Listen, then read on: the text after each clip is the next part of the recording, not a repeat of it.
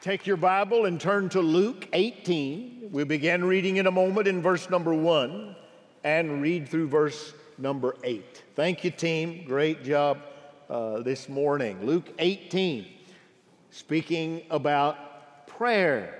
And the, just a few minutes, we're going to have an extended prayer time at the end of this service. I'm going to have some of our leaders down here, servant leaders at the front. If you need to join this church, you come right here to me or to one of them. If you come in to be baptized, like uh, these were, you come. You come with a burden today. You need to come to the altar. You come. You need somebody to pray with you. You feel free for one of these to pray with you. Then again, tonight at 6, I'll be out in the corners building some of these younger pastors, preachers, and uh, you come pray over them if you would join me tonight at 6. Luke 18. Verse number one Jesus speaks and says, Now he, that is Jesus, was telling them a parable to show that all times they ought to pray and not lose heart. And then here's the parable saying, In a certain city there was a judge who did not fear God and did not respect man. There was a widow in that city. She kept coming to him saying, Give me legal protection from my opponent. For a while he was unwilling. But afterward he said to himself, Even though I do not fear God nor respect man, yet because this widow bothers me, I will give her legal protection. Otherwise, by continually coming, she will wear me out. What a text. And the Lord said, Hear what the unrighteous judge said. Now, will not God bring about justice for his elect who cry to him day and night? And will he delay long over them? I tell you that he will bring about justice for them quickly. However, here's what a powerful question. When the Son of Man comes, Will he find faith on the earth? The great sin of the church in this age, and I believe in most generations, is her laziness to go after God in prayer. Most people want a bottle to be bottle fed rather than the meat of the word. They want a bottle rather than a battle in prayer. Jesus said in verse 1 if we do not learn to pray, we will faint. You either pray or lose heart. We must learn to prevail in prayer.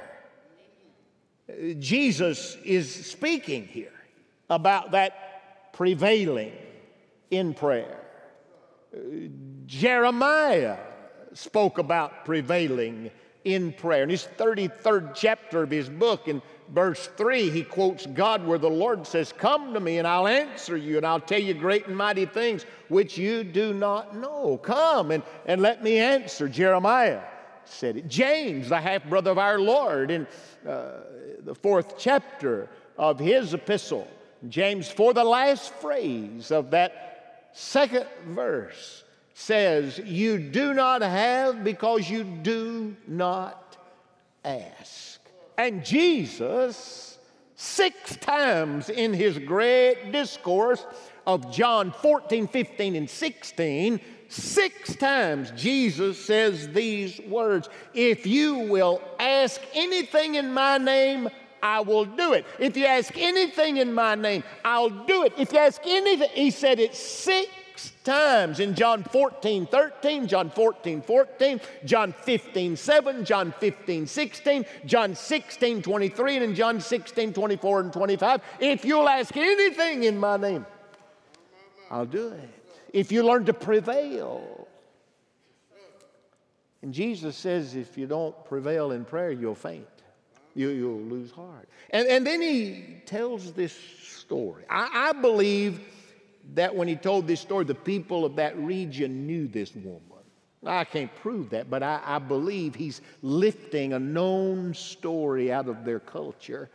And, and he's saying there was this widow, and she had a need, and there was a judge that did not fear God and did not respect man. Now, thank God we have no judges like that in our culture. But this judge is vile. He doesn't care for man, he hates God. But there's a widow. I, I, believe she lived out on the outskirts of the city, and her husband had died, and somebody was trying to steal her house. That would often happen, as you read in the book of Acts, that uh, ladies did not have the legal right to keep that after death, and therefore Jesus and the scriptures tell us that he will look after the widow in a way like no one else. And I believe this lady is about to lose her home. I can't prove that, but uh, the context of the Bible would say it might have been. And, and she came to the judge and, and she kept coming saying, Give me legal protection from these people, from my opponent. I believe they were the opponents trying to take what little she had. She came to the judge and said to his secretary, I need to see the judge. And she said, Well, he's a busy man.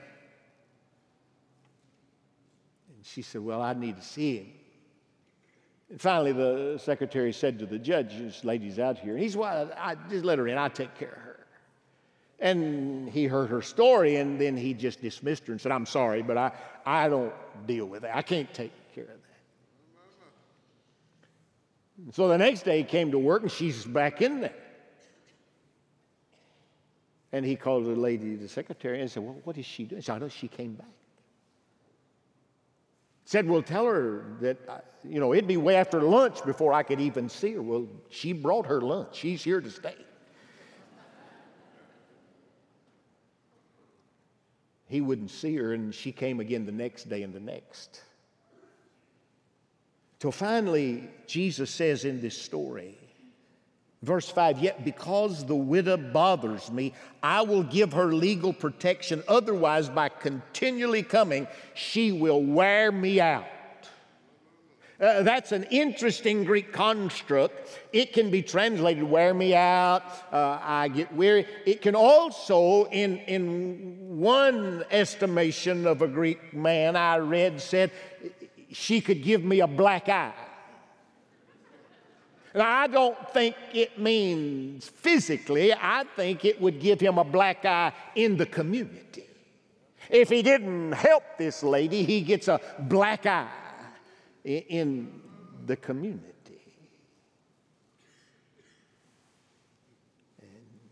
Jesus then said, Hear what the unrighteous judge said, but now Will God bring about justice for his elect who cry to him day and night? Verse 7. And will he delay long? I tell you that he will bring justice for them quickly. When he comes, the Lord comes, will he find faith on the earth? This parable is about persistent, prevailing prayer, but it is also about a contrast. The judge is wicked and vile and doesn't care. But on the other hand, God is loving and, and brings justice. There is the great contrast in this parable. It doesn't mean that if you just wear God out and if you just ask, ask, ask, ask, ask, ask, ask, ask, ask, God's got to do it. You've got to ask in Jesus' name according to His will. There are other things. I'm going to teach you about that in days to come. But He is here telling us that God answers in contrast to the way the unrighteous deal with us. And he says we are to prevail in our prayer, and I am concerned that we become prayerless quickly. What do we learn from this parable? Three things, and then I call you to the altar. First of all, I believe Jesus is teaching us here never give up in prayer. Never give up. In Luke 11, if you go back a few pages and a few chapters, you hear Jesus teaching about prayer, and he says, Ask, seek, and do what? Knock. Ask, seek, and knock.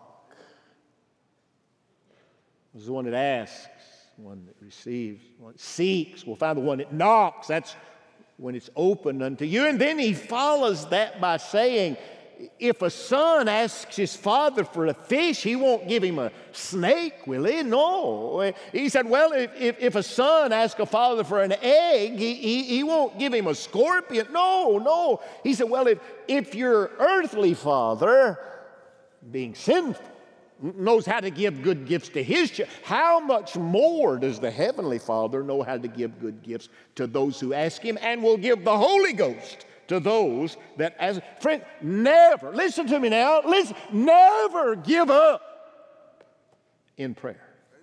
Never. Never give up in prayer. Secondly I, I think this text teaches us to never doubt that god is listening. He has ears to hear God's always listening. Matter of fact, when you read in the book of Revelation, chapter 5, and then again in chapter 8, you read in chapter 5 in verse 8 where John the Revelator writes these words And when he had taken the book, the four living creatures and the 24 elders fell down before the Lamb, the Lamb of God, each one holding a harp and golden bowls full of incense. And that incense is what? The prayers of all the saints. Friend, God is always listening. Matter of fact, not only is He listening, He's storing. Are you going to have any incense in the bowls when we get there? Or will just a thimble full be for you? See, God listens. He hears the prayer. Never doubt that God is there. I remember going to Dr. Fish's office as a seminary student one time. I said, I said, Dr. Roy, I said, I just can't get through. He said, Oh, my son, there are days when it seems as if the heavens are brass and the Bible is stone. And then he looked at me and he pointed that old crooked evangelistic finger. And he said, Never give up in prayer because God will at the proper time break through the brass and the stone. Prevail, young man, in prayer. That's 40 years ago. and I've had stone and brass since then, but never doubt God is listening. Keep crying out unto Him. Never give up. Never doubt He's listening. And number three, never think that God is not at work. Uh, friend, he's at work all, all the time. He, he's always at work. Psalm 121, Psalm 121, verse 4 says this to us Behold, he who keeps Israel, we just prayed about Israel, he who keeps Israel will neither slumber nor sleep. Friend, you'll go to sleep tonight, but God won't sleep. You, you'll take a nap this afternoon, but God won't even take a nap. Let me tell you, he is always at work. Even when you don't think he's at work, he is at work. I will never forget, I heard him tell it. Dr. Criswell, my, uh, one of my preaching heroes from First Baptist Church in Dallas, used to tell the story uh, uh, when he was in Japan preaching a crusade. And of course, he did not know Japanese, and so they had to a translator, an interpreter. I don't know if you ever tried to preach to an interpreter. It's not the easiest thing you ever do. I, when I go to Romania, I preach through a translator, and I'll preach in chapel, and uh, you have to start and say, now, turn in your Bible, uh, Luke chapter 18. You just get to preach half the time because somebody else has got to give it to them in another language. Thank God in Romania, they like you to preach an hour and a half, so that's good. You got plenty of time but I don't know the language, so somebody else. Well, that's the way Dr. Criswell was. Liz and I were in Destin just a few days ago, and, and we met a young lady. She's waiting our table. She's from Moldova. The Moldovans speak Romanian, the same language to the north of Romania as the Romanians speak. She walked up, and Liz asked her, said, Where are you from? She said, Moldova. I said, Pace. She said, Pace, and she took off. I said, Whoa, whoa, whoa, whoa. I said, That's the only word I know. I, I, I, I don't, I don't know any more. Uh, but I did know one more word. She came back, she said, Would you like dessert? I said, Papanash, do you have papanash? She said, Oh. She said, I so dream for papanash. If you ever go to Romania, if they come for dessert, just say the word papanash. They bring it to you. Oh, you, you, you, you'd kill your mean brother at least to get it, I guarantee. Well, I couldn't say the language, and Dr. Criswell couldn't, and, and he said he preached, and about the third day, the translator was called away. And they gave him a second translator who was a professor of English in a local university, but he was an atheist. And he came to try. Can you imagine the gospel preacher through the atheist English instructor giving the gospel night after night, night after night. And after the third night, Dr. Criswell said that the atheist professor came to him and said, Preacher, I have never believed in God. But after translating for you, I've come to believe God is real and I give my life to Christ this night. It's a translate. Friend, never doubt God is at work. Even when your translator goes and they bring somebody else in, God was just bringing the man there so he could hear the gospel and even preach it out of his atheism to turn his heart toward Calvary's cross. Never think that God is not at work. Now, we're going to pray this morning. I'm going to invite you to this altar to pray. And I want you to pray. I want you to come pray. Or I want you to turn and, and fall on your knees and I want you to pray. Now, there are at least three prayers. I've, I've thought and prayed over these. There are three prayers that need to be prayed in this service today. You need to pray. Some of you need to pray these prayers. Maybe more, but at least these three. Number one, there needs to be the prayer of submission. Our Father which art in heaven, hallowed be thy name. Thy kingdom come, thy will be done. Now, my will, Lord, let me decrease so that you might. Some of you need to run to this altar today and say, Lord, I submit myself to you. Some of you need to come for salvation. You've never trusted Christ. You need to come in submission to the cross and say yes to Jesus. In a moment, some of our men are going to be standing here, others, and, and we'll be glad to help you. Some of you have never been baptized like, like these were baptized in, in this service and in the early service, like some are going to be baptized this afternoon uh, in a service that uh, some of our people are, are being involved in uh, with some family members, and grateful to God for them being baptized elsewhere uh, today uh, at another church. You need to come in submission to baptism. No, not your will, but God's be done. And you need to come and fall and say, Lord, I surrender all unto you. I, I come in submission. If you're running your own life, you need to surrender and say, God, I give it all to you. You need to pray the prayer of submission. Secondly, in this invitation, there needs to be prayed the prayer of forgiveness.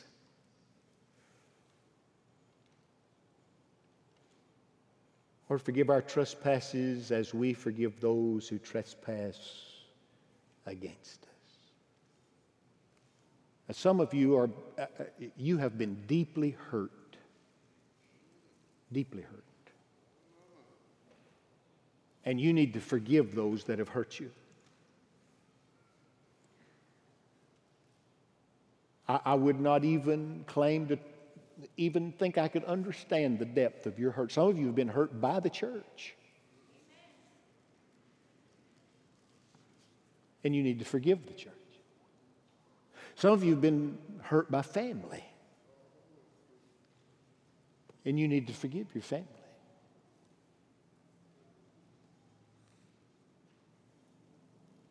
You, you need to release that. Jesus on the cross, Father, forgive them.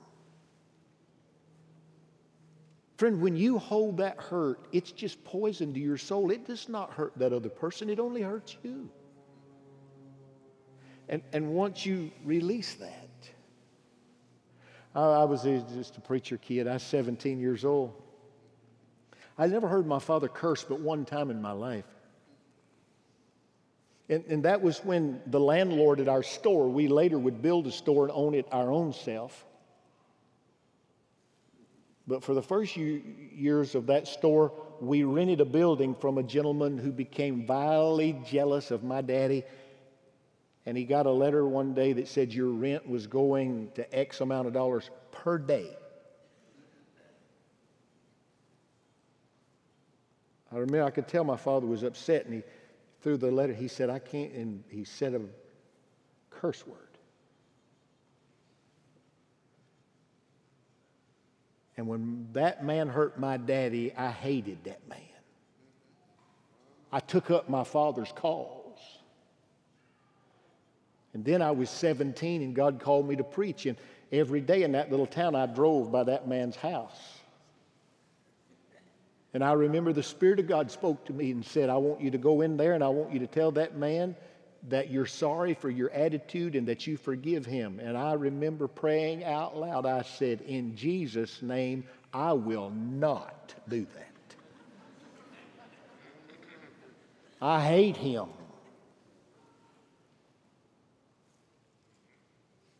For days I drove by. Every time I went by. I finally pulled that old 60 Chevy into that when I got out, he saw me and he turned and went away. I called his name and he turned and I went to him. And I stuck out my hand. I called him by name and I said, Sir, I'm sorry for the way I felt about you. Would you forgive me?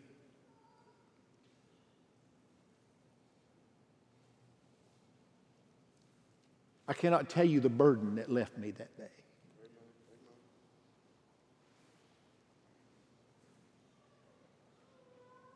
It was a prayer of submission and a prayer of forgiveness. I took action. Was, was my heart clean? Was my motive pure? I, I, man, I, I still have a hard time. But God spoke to my heart, and I needed to say that. And I unloaded that. I can tell you this from that day until that man died, every time I drove through that little town, I rolled the window down. If he is in the front yard, I waved at him. Ephesians says that when you forgive, it's as if you heap coals of fire upon their head. Man, I'd drive by and I'd just, I'd pray in my heart, God scorch his soul.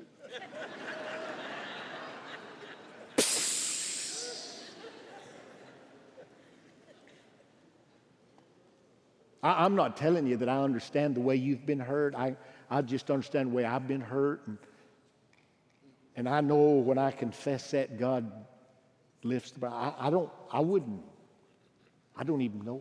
You said, Preacher, you couldn't, I, I can't. I, I don't understand. I said, hey, I'm just a gospel preacher, pastor of Baptist. I mean, nobody gives me a hard time. I mean, I'm, I, I don't understand how people do you. I mean, nobody bothers me. I, have I've not made one error through COVID. Everybody has agreed with everything I've done.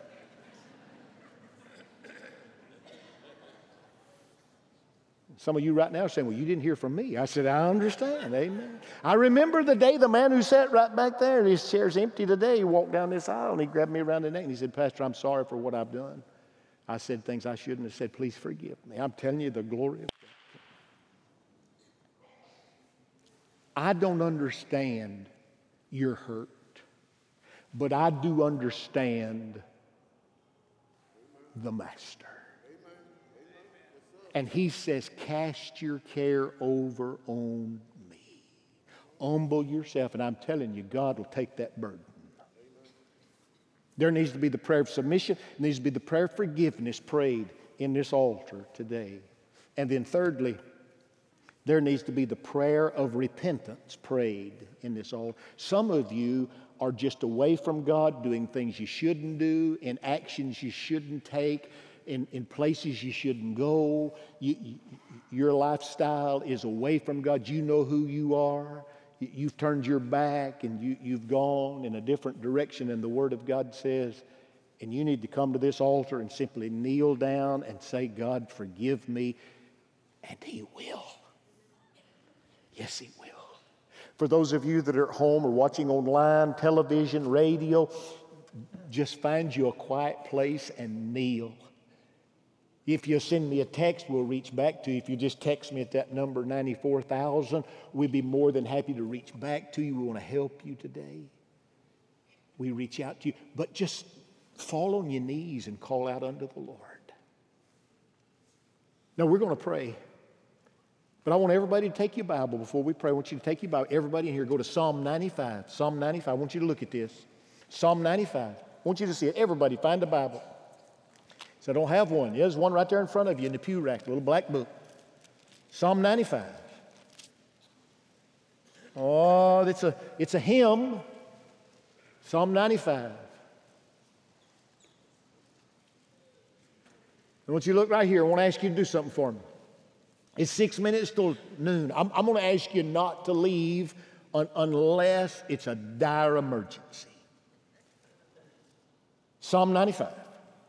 Oh, come, let us sing for joy to the Lord. Let us shout joyfully to the rock of our salvation. Let us come before his presence with thanksgiving. Let us shout joyfully to him with psalms. For the Lord is a great God, a great king above all gods, in whose hand are the depths of the earth. The peaks of the mountains are his also. The sea is his, for it was he who made it, and his hands formed the dry land. Verse 6 Come, let us worship and bow down.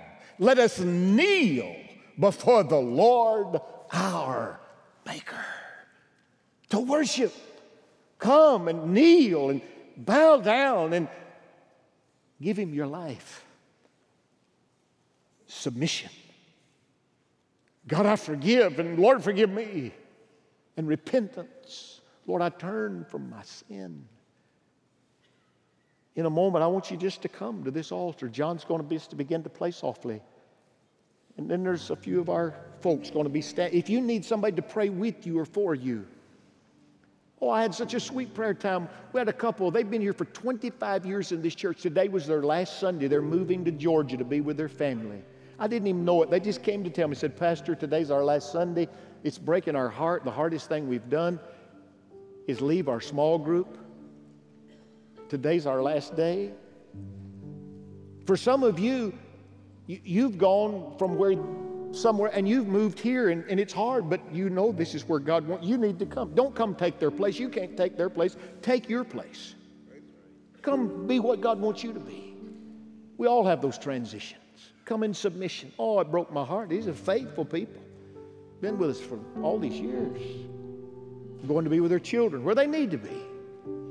Others coming to put their membership right here in this place. Say, I want to be a part. Coming in submission to God's call. Unloading a burden and forgiveness. Coming in repentance. Our gentlemen are coming right now. They're going to join me right here across the front. I'll be here, glad to pray with you, help you. You may not even need us. You can just come to this altar if need be. But we're going to invite you to come. Or you might want to make an altar out of your seat. You can turn and pray right there. Now, I noticed in the first service a lot of people did that. And some folks couldn't get out. Just step over them if you need come, okay?